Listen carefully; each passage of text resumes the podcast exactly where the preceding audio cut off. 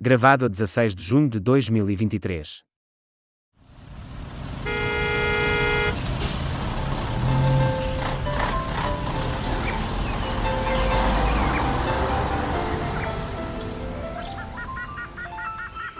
Triangulação do Círculo. Eu devo dizer que eu recebi comentários ao nosso último, enfim, à semana passada, e comentários entusiásticos acerca de uma certa manifestação que ocorreu no Orgulho da Aveiro e que os nossos fãs compareceram com aquela faixa que já é já conhecida em todas as redes. Ah, é o chinês. E eu recebi muitos comentários de muita gente a dizer que concordavam com aquilo, a dizer que o, o nosso amigo Daniel tem que falar mais. Para dizer mais coisas. Já chega de falei. Aquilo iniciou um movimento nas redes de gente que de facto se revê naquilo. Eu, eu desculpa, eu, eu entrei a meio porque o meu marido veio-me aqui a mostrar um alerta. Explica desde o início, desculpa. Alerta... Era, um alerta, era do quê? Do, do micro-ondas? Do, do... Não, não, um alerta por causa do sistema bancário. Está a circular um rumor que por causa dos chineses que estão a fazer vários ataques em larga escala e que nos próximos dias pode haver dificuldade de no sistema bancário, em levantar dinheiro e mais não sei o quê. Pronto, fica aqui em primeira mão a triangulação a dar esta notícia e preparem-se. Portanto, vão todos ao multibanco levantar o dinheiro para o fim de semana, senão os copos... E toda a gente vai levantar o dinheiro e o que acontece? Os bancos caem. Se toda a gente uhum. for a correr, o sistema bancário entra em pressão e cai. Eu não percebi o que o Max disse, não sei o quê, alguém disse que o Daniel, não sei o quê. Tens de falar mais. Como é que falar mais? mais? No Pestico tens que falar mais. As pessoas estão-se a queixar que o Pestico está a reduzir. Tens que estar mais presente. Então, mas só eu é que falo, vocês só dizem uhum, sim, uhum. Não, o porquê não, não, não tens que trazer mais notícias. Tens que trazer mais notícias. Ah, até mas, ó filha, mas vocês só querem falar de coisas sérias. Ah, agora a culpa é nossa. Claro. Apesar de outra vez estava a dizer ao Miguel que preferiram falar sobre a guerra da Ucrânia, isto há uns episódios, já não sei se foi há dois meses ou três. Falar da Ucrânia, falar da Ucrânia. Eu disse, ó oh, filha, agora querem castigo. Não há. Tinha dois minutos. O Miguel disse, tens um minuto. Eu disse, como é que eu vou? É que eu tenho notícias atrasadas com dois meses e três meses. Eu não tenho tempo. Vão aparecendo coisas novas, eu tenho uma lista de temas. Por isso é que da outra vez fizemos um extra do Postigo, porque eu tinha tanta notícia para dar. Isto quase que merecia um direito de antena, tal é a quantidade de queixume que ele está, tal é a quantidade de queixume que ele está a fazer. A próxima... Muito bem, meus queridos amigos, estamos chegados ao centésimo, sexagésimo terceiro episódio da Triangulação do Círculo. Já, é verdade, já, é num instante, o tempo voa. E vamos acelerar o episódio para ver se deixamos algum tempinho extra para o Daniel fazer um postigo alargado. Nunca há. Nunca há. Oi, coitado, ele está ele tá chateado, Max. Ele está chateado. Eu acho que agora com o chinês ainda pior. Hoje falo dois minutos. Ele sente-se empoderado pela faixa. Bom. Vocês receberam reviews sobre a faixa? Eu recebi imensos. Foi exatamente isso que, foi isso que eu acabei de dizer. Estava a falar dos chineses? Foi. Foi. A eu bicha não ouve o que eu digo, ela não quer saber de mim. Estou em várias coisas ao mesmo tempo, eu estou a trabalhar, não sou como vocês, que andam a passear e a não fazer nada. O meu nome é Miguel Agramonte e estou a falar-vos de Aveiro, sendo que sou o provocador de serviço deste episódio. Hum. E o meu nome é Max Pensador e falo-vos hoje de Praga, capital da oh. agora Chequia.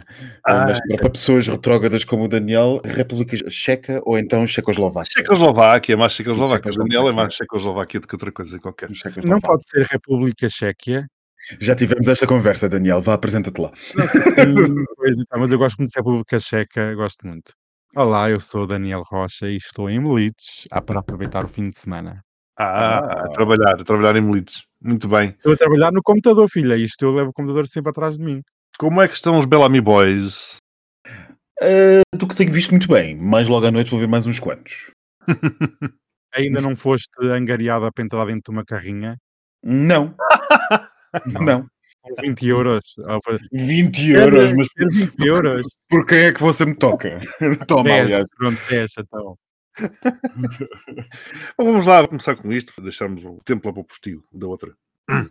Temos dois temas principais neste episódio. Um deles aconteceu antes de, do nosso episódio anterior ter ido para o ar. Nós temos estas, estas questões de gravarmos uma sexta-feira, o episódio costuma ir para o ar ao domingo. Portanto, este episódio aconteceu no sábado, mas achámos que é suficientemente importante para falarmos, ou para não deixarmos de falar dele. Tem a ver com aquelas máscaras que iriam retratar o nosso primeiro-ministro, António Costa, com algumas expressões uh, suinescas e com dois lápis espetados no olho. O próprio ministro da Educação também tinha, nesse caso, um lápis só, espetado num dos olhos, E aparentemente também Marcelo Rebelo de Sousa teria alguns cartazes onde aparecia com as calças em baixo. Vamos começar por ouvir, talvez para enquadrar esta situação que foi considerada pelo Primeiro-Ministro como sendo racista. Vamos ouvir o que o autor dos cartazes teve para dizer. O nariz de porco é um nariz de porco. Eu diria, como eu costumo dizer nos muitos livros que de vez em quando costumo também, também ilustrar, é um nariz fofinho de um porco fofinho, que é do António Costa, ele lá sabe. Enfim, pronto. A minha questão aqui nem se prende tanto com o facto de ser racista ou não ser racista. Eu prefiro ir mais para a questão da liberdade da expressão. Porque tal como o Daniel publicou esta semana, num fórum, uma fotografia de uma capa de uma revista, já não me recordo qual, não foi a Time, pois não, Daniel? Não, não. Que mostrava Donald Trump também aporcalhado, por assim dizer. Portanto, era a cara de Donald Trump com feições de, de porco. E aí já dava alguma vontade de rir. A questão é até onde vai, uma vez mais, a liberdade de expressão e o que é que difere esta situação, por exemplo, dos famosos cartoons do Charlie Hebdo, que também chocam muita gente. Bem, este tema tirou-se ao de cima, as pessoas ficaram todas escandalizadas, houve ataques de ambas as partes. E realmente, quando é que uma caricatura é racista, e aqui o Miguel deu o caso do Charlie Hebdo, muita gente usou o hashtag Je suis Charlie. Eu vi Marcela dizer não ofende quem quer, só quem pode. Enfim, deputados socialistas a dizerem coisas absurdas contra o Marcelo e contra o professor que fez este cartaz. Realmente é assim. Para uma pessoa se sentir vítima de racismo, eu como branco não posso dizer ah não, o Costa está a exagerar. A minha parte humanista diz isso. Eu a mim nunca me chamaram branco ou branquela. Se ele se sentiu vítima, ok, certo, como pessoa, como António Costa, como cidadão. Agora, também sei que vivemos num período político e social e a questão dos professores é muito importante neste período político e é, agora o meu lado cínico, é vantajoso António Costa fazer-se vítima e tentar virar o jogo e tentar virar a opinião pública contra os professores. O engraçado de ver é como o cínico convive com o humanista. É por isso que eu tenho aqui uma dicotomia. eu, muito, eu sou uma pessoa instável nesse aspecto, porque realmente é difícil viver dentro da minha pessoa. Muitas vezes vejo-me como o... Enfim, vou... eu não vou dizer mais, senão vou sair do tema. O que eu estava a dizer, que até Marcelo Rebelo de Sousa disse que nós não podemos pegar num caso isolado deste professor e deste cartaz e fazer que toda a comunidade dos professores é racista, está contra Costa, é isto que é aquilo. Temos que dividir as águas e é. A sátira política sempre existiu. E como a Miguel aqui disse, Donald Trump, e são inúmeros os casos de líderes políticos a nível mundial que tiveram um nariz de porco, seja o Netanyahu em Israel, Macron, agora com a questão das pensões em França, António Costa, até o próprio Marcelo estava com as calças na mão ou pelo joelho, uma coisa assim. Quer dizer, temos que ter aqui, dividir, e António Costa gosta muito de puxar esta brasa. Vou fazer-me de vítima, vou tentar colar isto ao stop, ao sindicato, vou tentar dar aqui uma tentativa de jogar a opinião pública contra os professores. Acho que isto não vai dar em nada em relação a virar o jogo. Foi apenas um caso isolado. Nós vimos a sátira é usada em todo o lado. Nós vimos, por exemplo, o caso do Zé Povinho, há mais de cem anos atrás, como é que foi contra a monarquia, contra a Primeira República, contra a ditadura e contra a democracia. A sátira é comum. Os lápis enfiados nos olhos é uma questão de gosto da pessoa, é um bocadinho violento. Agora, o nariz de porco ser racista, não acredito, até que se fosse muçulmano, poderia haver aqui uma conotação nesse termo. Agora, acho que António Costa puxou a brasa, eu sinto-me vítima, eu sou injustiçado, eu, quer dizer, convenhamos, o cartaz tinha intenção racista, eu não vejo nele uma tentativa de caracterização generalizada de um grupo social, apenas vejo um ataque individualizado a um político que não invalida o alvo de caricatura, mas realmente é legítimo ou não dizer que há ali uma, uma ponta de racismo. Também me parece que a violência do insulto a António Costa pode ser descolada, prejudica mais os professores do que realmente ajuda. Pronto, foi muito infeliz, mas nós todos sabemos que no nosso dia-a-dia temos visto ataques contra o primeiro-ministro, e não só este, vários primeiros-ministros, todo o tipo de insultos e todo o tipo de sátira. Portanto, este não é um caso isolado, é apenas mais um caso no meio de outros tantos. Pronto, António Costa pode se sentir vítima, mas não aceito muito que realmente, ao olhar para aquele cartaz, um político que já está na praça pública há tantos anos, sentiu-se ofendido com isto. Já lhe foi dirigido tanta coisa e é isto que o torna vítima. Acho que há aqui um aproveitamento de ambas as partes, quer do autor de causar polémica, de aparecer nas televisões, era esse o intuito, e de António Costa também de querer jogar aqui um jogo de vítima, de ai, coitadinho de mim, enfim. Não me quero alongar sobre o tema. Isto fica complicado, porque eu tinha aqui uma série de provocações, mas tu antecipaste-as todas, Daniel. Então. Isto, isto assim, isto assim deixa-me frustrado. Max, tens alguma coisa a acrescentar em relação a isto? Em primeiro plano, permite-me discordar levemente do amigo Daniel. Ah, levemente? Parte, uh. Levemente na, do amigo Daniel na parte do, da simbologia do porco. Enfim, a simbologia do porco, tirando a matriz asiática, onde tem uma conotação com abundância e onde a abundância é vista como a outra simbologia uh, do, do que é o Ocidente, na Ásia, o porco tem generalizadamente, nas nossas religiões aqui mais próximas, tem uma conotação má. O porco é um animal porco. Uh, é porco. É um porco, é um animal porco, e não são apenas os muçulmanos que o consideram um animal indigno. Os cristãos, no Velho Testamento, também o consideravam um animal indigno porque não rumina. E, portanto, quem comesse carne de porco, salvo erro, tinha que, se bem me lembro da história do direito, porque há curiosidades muito estranhas na história do direito, uma delas é o direito canónico, que é sempre interessante, mas pronto, isso são outras questões. Se bem me lembro, uma das coisas que tinha que se fazer era justamente fazer um, um sacrifício no Templo de Jerusalém para se penitenciar de ter comido porco. Portanto, isto é comum aos judeus e, enfim, na parte que é comum ao Velho Testamento, aos cristãos. Portanto, o porco tem esta conotação. Eu não quero tanto entrar, e que ainda que já tenha entrado pela parte da simbologia do porco e pelo ser racista ou não ser racista, até porque me parece, enfim, a questão talvez não passe tanto por aí. Passa pura e simplesmente quanto a mim, e aí é que está a grande diferença da provocação que o Miguel nos lançava, face a outras caricaturas, como por exemplo Charlie Hebdo e coisas assim do género, é que está na simbologia e na vontade de passar ou não uma mensagem. Porque parece-me, assim de repente, olhando para isto, para estes cartazes que foram mostrados ao, ao primeiro-ministro, que o seguiam dessa maneira um bocado estranha que nós vimos nas televisões, eles seguiam, não é? Que tinham um quê de violento aquela manifestação. O pressuposto daquela manifestação era por simplesmente ofender, não era mais nada. Os cartazes não tinham outra simbologia que não fosse ofender, pelo menos não consigo ver outra coisa que não seja só ofensa. E, portanto, isso não pode ser confundido com a sátira política ou a tradição do, do cartoon, ou o que quer que seja, porque o cartoon político não é utilizado para só ofender, não de todo. É utilizado para fazer passar uma determinada mensagem. Que ali era um pedido de respeito. Que indiretamente pode ser ou não entendido como uma ofensa, mas que a mensagem essencial não é de todo o ofender por ofender. E aquele cartaz a mim pareceram-me deste nível, o que mostra o ponto de nível, uma vez mais, de baixo nível, a que a política portuguesa está a descer a uma rapidez incrível. E é uma pena ver os professores como classe profissional. Não que mereçam mais ou tenham mais responsabilidade do que outra qualquer, mas vá lá, são professores e que têm uma luta meritória. Insisto, sou filho de uma professora, durante muitos anos testemunhei de perto os problemas da classe, era capaz de ficar aqui até uma ou duas horas a relatar-vos como se professor fosse os problemas que a classe tem, e compreendo-os quase como se fossem meus. Mas é uma pena a classe profissional estar-se a desprestigiar a este ponto. Já não é só a entrada de sindicatos estranhos que às vezes passeiam com caminhões que também são usados pelo Chega.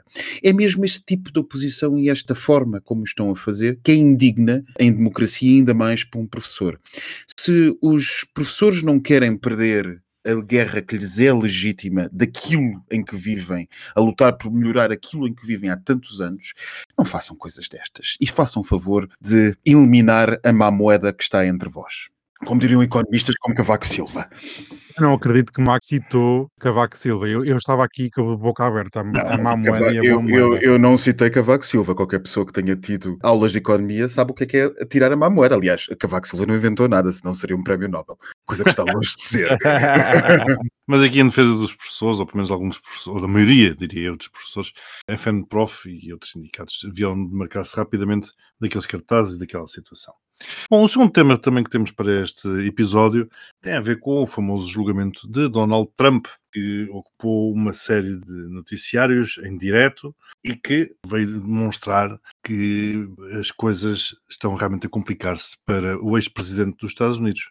Porém, Donald Trump poderá ser julgado, poderá ser condenado, mas nada disso o impede de continuar a ser candidato a candidato, nem de ser candidato, nem de ser Presidente da República, caso ganhe as eleições. Situação em que, caso seja condenado, depois se pode auto-perdoar, que é uma situação, enfim, interessante. Mas o que se vê é que esta situação, este julgamento, parece estar a colaborar para um aumento da popularidade e das intenções de voto em Donald Trump.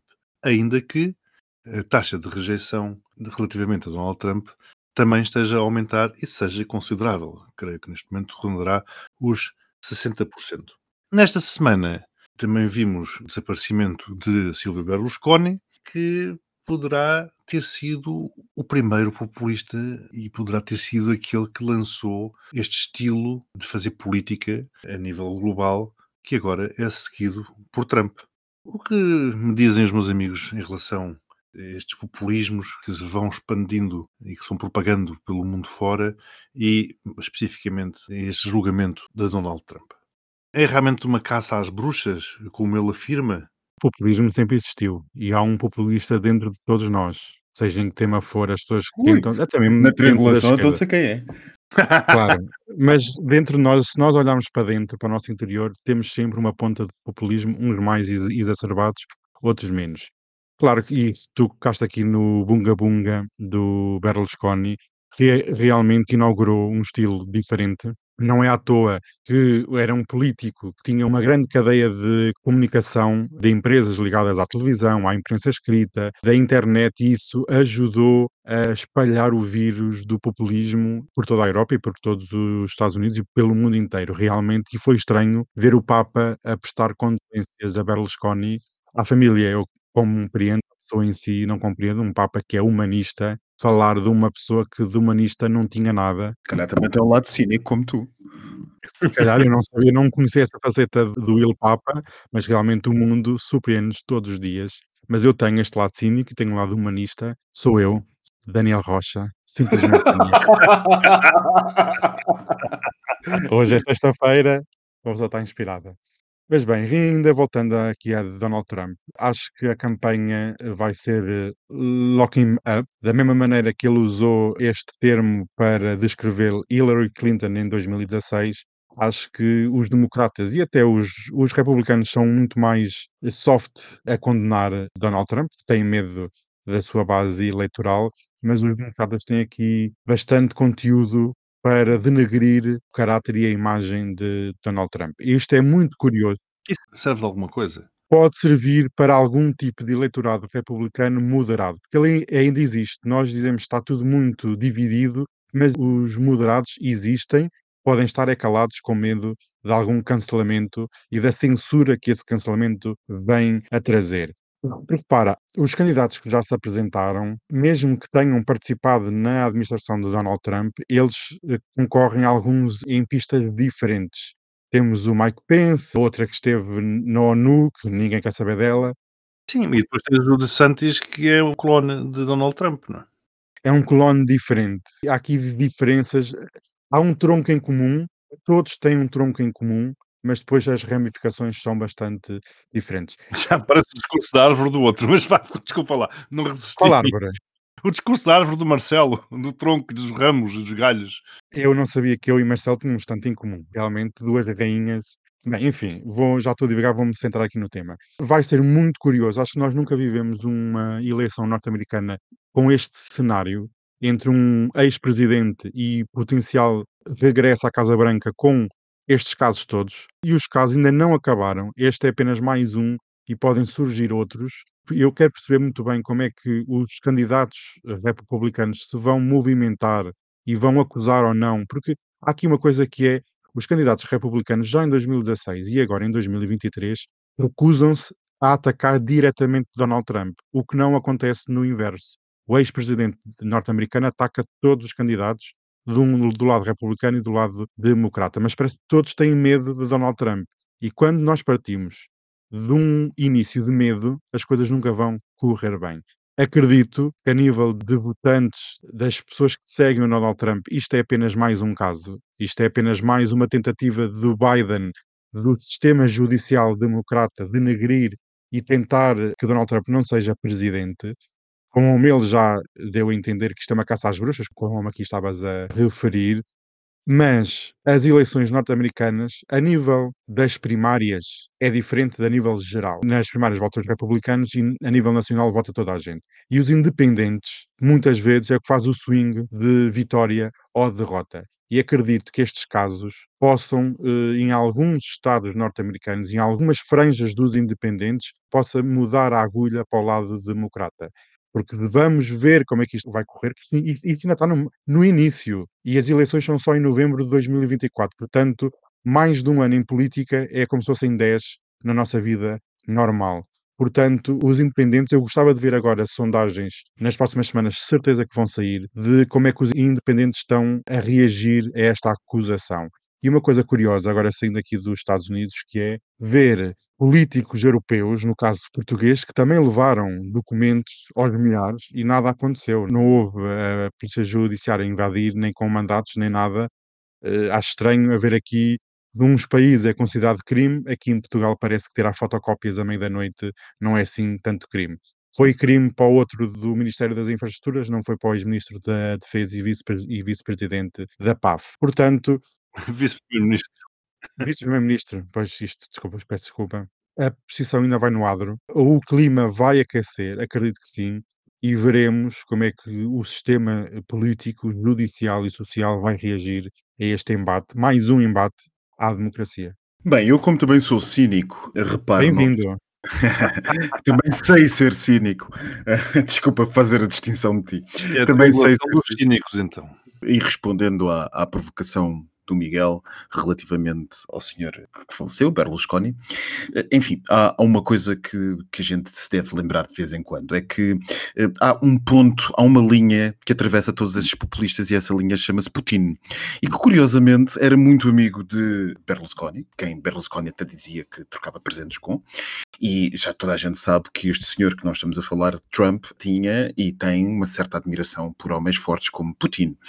Curiosamente, também, das festas Bunga Bunga, a testemunha principal, uma modelo, apareceu envenenada. Ainda não se sabe o que é que aconteceu e porque é que a senhora morreu. Continua a investigação criminal italiana por concluir o que quer que seja. Mas, de facto, a senhora foi envenenada. Não sou eu a querer sugerir nada, são apenas factos. Bem, Trump. Uma das coisas muito interessantes que se vê neste debate das primárias norte-americanas é que já toda a gente perdeu o controle dos candidatos. Eu acho que nas últimas horas ainda apareceu, corrijam-me se estiverem errado, porque pelo menos foi nas últimas horas que eu vi, o presidente da Câmara de Miami. Ainda há mais umas quantas pessoas que vão aparecendo todos os dias e têm campanhas e não sei o quê. Portanto, aquilo já está um... Miami está em força, só falta o rato Mickey. Já só falta o rato Mickey, exato. Está todo um filme montado para as primárias do Partido Republicano norte-americano. E, portanto, eu não sei se esta situação, excluindo agora da análise a questão criminal, se esta situação, de facto, não beneficia Trump. Porque tudo se está a definir em função de Trump. Mais outro senhor que se candidata às primárias, um tal de Ramaswamy, um, se é que eu estou a pronunciar bem, não sei se vocês já ouviram falar dele, é um conhecido empresário republicano que, enfim, não se diria propriamente dos nomes mais tradicionais anglófonos, não, de todo, é filho de imigrantes indianos e uh, tem uma história de sucesso que tanto americano que os republicanos tanto gostam, aliás, os republicanos, em bom rigor todos os americanos, mas pronto, descendente de indianos, dono de um império enorme, de vários investimentos em big techs e financeiros, veio agora sugerir que uma das coisas que os partidos, que ele também candidato à nomeação da, para a presidência pelo Partido Republicano, veio agora sugerir pedir a todos os demais que se pudessem comprometer pelo perdão a Trump, caso um deles fosse escolhido. E muito interessante, das poucas pessoas que ainda não se pronunciou sobre esse assunto, foi Mike Pence. O que nos leva claramente a ver e a comprovar e a perceber que o grande problema para os republicanos está nos moderados, e é um bocado naquilo que, você, que o Daniel estava a dizer. Os independentes, que normalmente tendem a ser moderados na política norte-americana, tentar perceber quantos é que são e para que lado é que eles vão cair é um, um jogo extraordinariamente difícil de adivinhação política, que não é de todo fácil fazer. Não é fácil perceber no contexto da política e da cultura norte-americana, da sociedade norte-americana, para que lado é que eles vão tender nesta situação. Se vão privilegiar um candidato tido como moderado dentro do Partido Republicano, se vão privilegiar o populista-chefe deles todos, se vão continuar a apoiar o Partido Democrata como fizeram nas últimas eleições, porque de facto houve uma grande, uma grande fuga dos independentes para, para o Partido Democrata. É muito difícil. E de facto um ano é muita coisa mesmo, muita coisa pode acontecer. Mas uma coisa é certa, eu acho que os americanos ainda têm muita mais coisa para nos chocar na política interna durante os próximos meses, porque nós já vi- não vimos ainda tudo, ainda muito virá. Concordo. Eu faço uma declaração de interesse muito rapidamente. Eu não desejo, que se calhar vai chocar muita gente, mas eu não desejo que Trump ganhe. Ah, como diria o Daniel, ah! Escândalo. Chocada, hashtag chocada. Mas dito isto, a minha esperança é que Trump ganhe nas primárias e que depois a taxa de rejeição seja tão alta que o faça perder nas eleições para a presidência da República, as que verdadeiramente importam. E que ganhe Biden com a sua proveita. Ai, que horror, meu Deus do céu. Terceiro e último tema, tema L G B T, para mantermos aqui os tempinhos eh, certos para o Daniel poder falar bastante, tem a ver com, não poderia deixar de ser, os tristes incidentes eh, ocorridos ontem na cidade de Évora, onde foi eh, vandalizada uma exposição que acontecia precisamente por ir ocorrer amanhã, sábado, a primeira marcha L G B T I mais, naquela cidade, e portanto entraram os vândalos pelo espaço adentro, destruíram todas as obras que ali se encontravam expostas, ameaçaram o guarda que lá estava, e isto chocou uma série de pessoas, enfim, alguns partidos, nomeadamente o Bloco de Esquerda, e eu esperava ter aqui, no mínimo, ponto um, alguma investigação séria por parte das autoridades policiais e judiciais, espero que assim aconteça. Ponto dois, também uma reação da comunidade, da dita comunidade L G B T I mais, nomeadamente, por exemplo, cancelando a marcha que se vai realizar amanhã, portanto, precisamente no mesmo dia em que se realizará, em princípio, a marcha de Évora, e transferindo a marcha de Lisboa para Évora, porque, na verdade, é em Évora que, aparentemente, é necessário estar na luta, estar na frente da batalha, e é para ali que as pessoas deveriam ir em força. Não sei se vai acontecer. Esta é a minha sugestão, que eu também dou, por exemplo, para o Europride. Quando se vão fazer Europrides nas capitais, onde é fácil fazê-los, deixando, por exemplo, Varsóvia de lado, onde eu acho que o Europride faria muito mais sentido. A tua sugestão e até nem é assim tão estranha para Portugal. Lembremos-nos das rondas de Viseu, aqui há muitos anos atrás, quando a comunidade L G B T era atacada em, em Viseu, com a colaboração, ou pelo menos com o fechar de olhos, da P S P, que fechou os olhos. E o que é que a comunidade política L G B T nacional fez? Promoveu uma grande manifestação em Viseu. E essa grande manifestação pôs definitivamente os direitos L G B T na imprensa a partir de então. Exatamente. Portanto, esperaria uma coisa desse tipo. Enfim, mas como Évora está longe e em Lisboa está-se bem, pronto, é, é o que é. Mas estavas a focar aí a questão da, da P S P e, e falámos aqui também desta questão de segurança. Também se viu aquilo que aconteceu em Braga. Exatamente. Há uma semana, onde estava marcada a décima primeira marcha L G B T I na cidade, e a P S P, apesar de convocada, pura e simplesmente não compareceu. E, portanto, com isto, a marcha não pôde acontecer, não pôde desfilar na via pública, nas avenidas, como estava previsto, e também espero uma investigação e uma reação à mesma situação. Portanto, vemos aqui uma série de... Como dizia, olha, parafraseando o teu presidente preferido, Max o Cavaco, uma série de forças. Digas essas coisas que pode ter entrado alguém agora no episódio e achar que isso é verdade. Umas certas forças de bloqueio. Que horror! que vêm de onde menos se esperava. Não aconteceram, por exemplo, na marcha... Ele vai fazer a rodagem a Évora. Não aconteceram na, na marcha L G B T I aqui de Aveiro, onde desde já agradeço aos nossos ouvintes que levaram uma faixa engraçadíssima. Muitos beijinhos e muito obrigado. Mas o que eu fiz foi uma coisa também diferente aqui. Saí e fui pelos passeios, ou pelo passeio oposto, onde as pessoas iam assistindo, e portanto saí da bolha e fui ouvindo o que as pessoas, enfim, um cidadão comum, aqueles que saíam das lojas, tinham para dizer. Eu vi as coisas mais incríveis. À porta de um barbeiro que também fazia tatuagens, estavam duas pessoas, um homem e uma mulher, todos muito para a frentex, com uma série de brincos, tatuagens, piercings, cabelo colorido, cor-de-rosa, espetado e não sei quantos mais. Ela dizia, isto está cada vez pior, está cada vez pior, são eles com cada vez mais direitos e nós cada vez com menos. É. E o outro, o homem dizia, olha-me aquele filho da puta, vem cá que eu parto dos cornos, é só vires aqui, eu já te mostro quem é que é o homem. E, portanto, isto ia-se ouvindo por uma série de comentários avenida abaixo. Portanto, de um lado tínhamos a marcha a acontecer, dentro da sua própria bolha, e do outro lado tínhamos os transeuntes revoltados por uma marcha e com uma realidade que aparentemente lhe está a tirar direitos. E é isto que temos, e, e estão aqui já muitas provocações em cima da mesa, e gostaria de ouvir os meus amigos em relação às mesmas. Isto só demonstra que ainda existe um trabalho gigante a ser construído, que não basta fazer umas, marchas, umas marchazinhas agora como vai ser este sábado em Lisboa. Está tudo bem, os direitos estão garantidos, estão garantidos no Chiado, não estão garantidos no resto do país. E realmente é triste ver por parte das forças institucionais, da P S P, que devia garantir a segurança pública de toda a gente, mas não. Parece que há uns que são filhos, outros são enteados, cidadãos primeiro e outros cidadãos de segunda.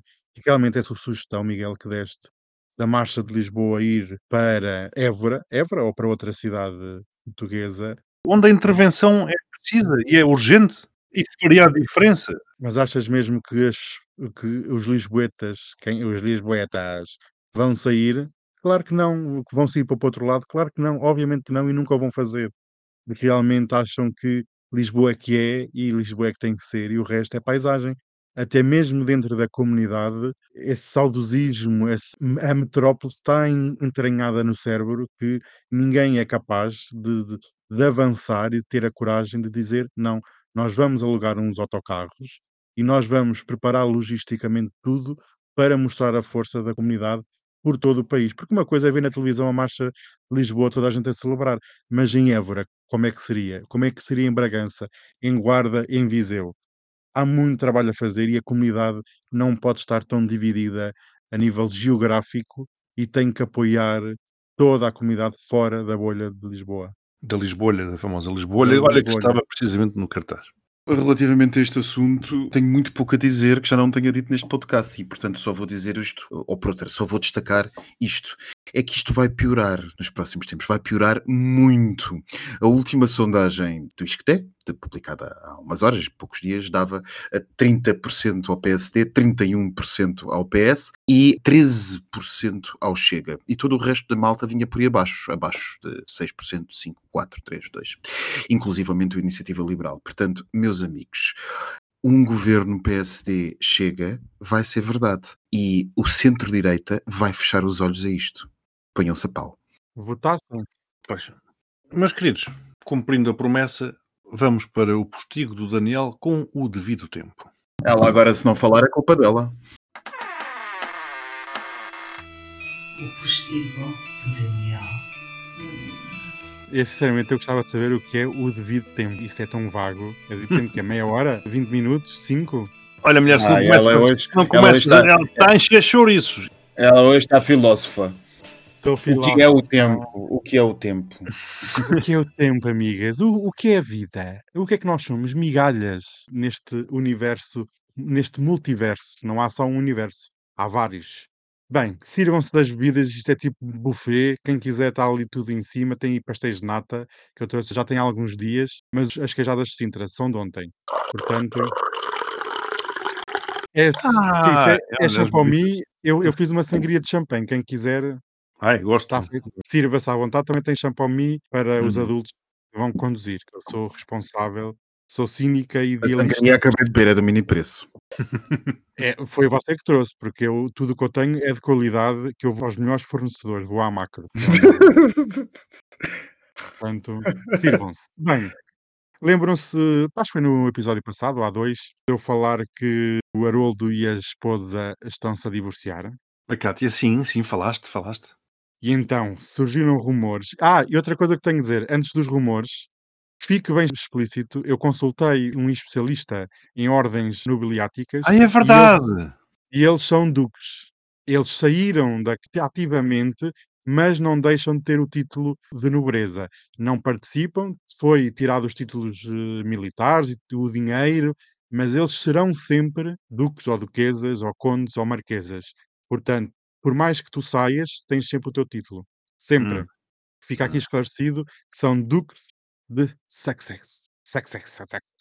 Olha que eu andei a semana inteira para falar com dois amigos meus que são especialistas nessas coisas e passou-me completamente. Pronto, eu falei, eu falei, não sei se são os mesmos, mas eu falei. Então, o rumor que anda a circular na internet é que já não dormem na mesma cama e que é mesmo gravíssimo e que a situação está grave e vão se divorciar em breve, só não vão agora porque têm outras coisas para fazer, têm alguns negócios. E então... então tem a série de Netflix, não sei como é que eles vão dividir também o dinheiro que ganharam com o livro. Olha, série, é assim, uma, uma coisa é certa, vocês sabiam que eles tinham um podcast no Spotify, certo? O podcast no Spotify, sim, sim, sim, sim. No Spotify, então o que é que aconteceu? Isto é mais uma acha para eles se divorciarem. A Spotify terminou o acordo milionário do podcast do Haroldo e da Cátia. Olha, ainda bem que o nosso não é pago, pronto. Pelo menos não, pago, não nos gera nenhum divórcio. Um comunicado assinado em conjunto pelos duques e pela plataforma de streaming diz, pronto, que está terminada a sua, o seu contrato, eh, que tinha começado em agosto de dois mil e vinte e dois, teve doze episódios, não vai ser renovado para uma segunda temporada, porque, porque não houve audiências suficientes. Pronto. E aqui é. Está a força dos duques, que é nenhuma. Uma coisa é quando saíram, tem aquela popularidade, a seguir tudo morreu. E o que é que aconteceu? Não vão ter direito ao dinheiro, porque é a quebra de contrato, aqui o nosso jurista de serviço poderá uh, explicar melhor. Se me pagarem como jurista de serviço, claro. Eu pago com umas queijadinhas de Sintra, o que é que você diz? Hum, hum, uns ovos bem. Moles, que são sempre bons, uns almagados. E olha, que é verdade, porque o Daniel tanto falou disso, tanto falou, que uma vez apareceu-me aqui em casa com umas queijadas de Sintra. Atenção, é, Mike Pence. Quando apareceu em Faro com coisas bastante boas para comer. Olha, Ve- veja, vocês falam mal tanto de mim, mas eu apareço sempre a, a adoçar a vossa alma, que às vezes é tão ácida, precisam assim de um docezinho, é tão venenosa, precisam de um doce. Então, eles iam receber vinte e dois milhões de euros, não vão receber quase nada, vão receber um ou dois milhões, que isso nem dá para a cova do dente. Convenhamos, uma pessoa que vive numa mansão, como é que tem um milhão de euros? Nada. Mas eu hoje vou estar muito família real. Sabem quem é a família real, ou os membros da família real, estão a viver em Portugal? É, mas a família real, qual delas? Inglesa. Ah, inglesa, inglesa. Uhum. Ah. É o décimo terceiro herdeiro ao trono inglês. Quero, isso, isso também... O príncipe Eduardo? Não, o Eduardo é aquele que foi preso? Não, não foi. Não, não, isso é o outro, isso é o André. Já estou a fazer confusão. Olha, olha, olha, olha, eu falei do Eduardo e estava a pensar no André, mas pronto. O André, por acaso, saiu uma notícia esta semana a dizer que está cheio de medo que o Carlos o despeje das casas reais onde ele habita, porque lembram-se que ele teve que vender o chalé na Suíça, que eu também aqui comentei foi. há uns episódios, Sim. há uns longos episódios, para pagar a indemnização para a vítima de abuso sexual não ir a tribunal. Vendeu o chalé, agora não tem casa e está com medo. O irmão o manda embora lá de um, de um chalé inglês. Tá, o homem qualquer dia está a viver numa pensão, olha, na pensão Amor, em Lisboa. Ah. E não vamos ver o André aqui a passear. Não, mas não, não tem casa, mas tem título. É, isso o que interessa é ter o título, porque o resto é conversa. Então, mas quem são então, décimo, os décimo terceiros lá na, na sucessão? Então é a princesa Eugénia. Sabem que são sobrinhas do, do Carlos terceiro? Não, não sabes quem é a princesa Eugénia? Não, não sabia. Ou não sei. É filha do André, ah. um dos irmãos mais novos. Então, é filha do André. Já estou aqui à procura. Tu, tu és tão desatualizada, mulher. Oh, filha, não achar, sabes nada coisa... dos temas. Sabes destes cartazes e do Trump, mas depois dos temas que interessam, não sabes quem é que é da minha sucessão ao trono. Então é, o marido da princesa Eugénia, que é o senhor Jack... eu não sei dizer o resto do nome, também não vou como meter uma gafe, está a trabalhar num empreendimento turístico em Melides, que é aquele empreendimento que nós também aqui falámos, há dois ou três anos. Será o Brooks, Bruni... Brooks Bank. Será Exatamente, o é esse, é esse mesmo, o Jack Sim. Brooks Bank. Está a trabalhar no empreendimento do George Clooney, ah. em Melides. Lembram-se de eu ter falado disso há dois anos atrás? Eu lembro-me. É uma coisa, pronto. Tu, tu estás sempre a par das coisas, Max. O Miguel é que está com Alzheimer. O Miguel está com Alzheimer porque deve ter ido ao concerto da Taylor Swift. Cujo, isto, isto aqui é um bocadinho à parte, porque muitos, ela está numa tour e hum. muita da audiência, das pessoas que foram ao concerto, estão a reportar amnésia após o concerto. Ai, cara. Isso o Miguel também deve estar a sofrer disso. Não, eu estou a ver não, que ela também ela é filha da Sara, não sabia. É da que chupa dedos dos pés. Ela, então o que é que elas... Eles estão a viver metade do ano em Melides e o resto do ano entre Londres e Califórnia, que eles também se vão mudar para o pé do Haroldo e da Cátia. Dentro em breve vão lá estar. Enquanto durar a promoção do projeto em construção, vai durar a estadia deles em Melides. Por isso, Portugal está na moda. E temos a Nicole Kidman, o Roberto De Niro, é príncipes e princesas. Uhum. Isto é realmente uma coisa. Portugal está no auge. E o filho que acabou de nascer, que é o décimo terceiro na sucessão ao trono, também está em Melides. Portanto, temos a décima segunda na linha de sucessão e o décimo terceiro na linha de sucessão ao trono.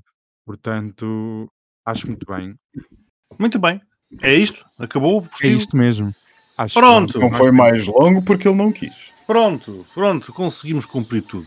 Então, muito obrigado por nos ouvirem. Esperamos ter-vos no próximo episódio, que contamos ser um episódio especial. Triangulação. E muitos beijinhos e uma excelente semana. Beijinhos. Uma excelente semana para todos. Beijinho grande.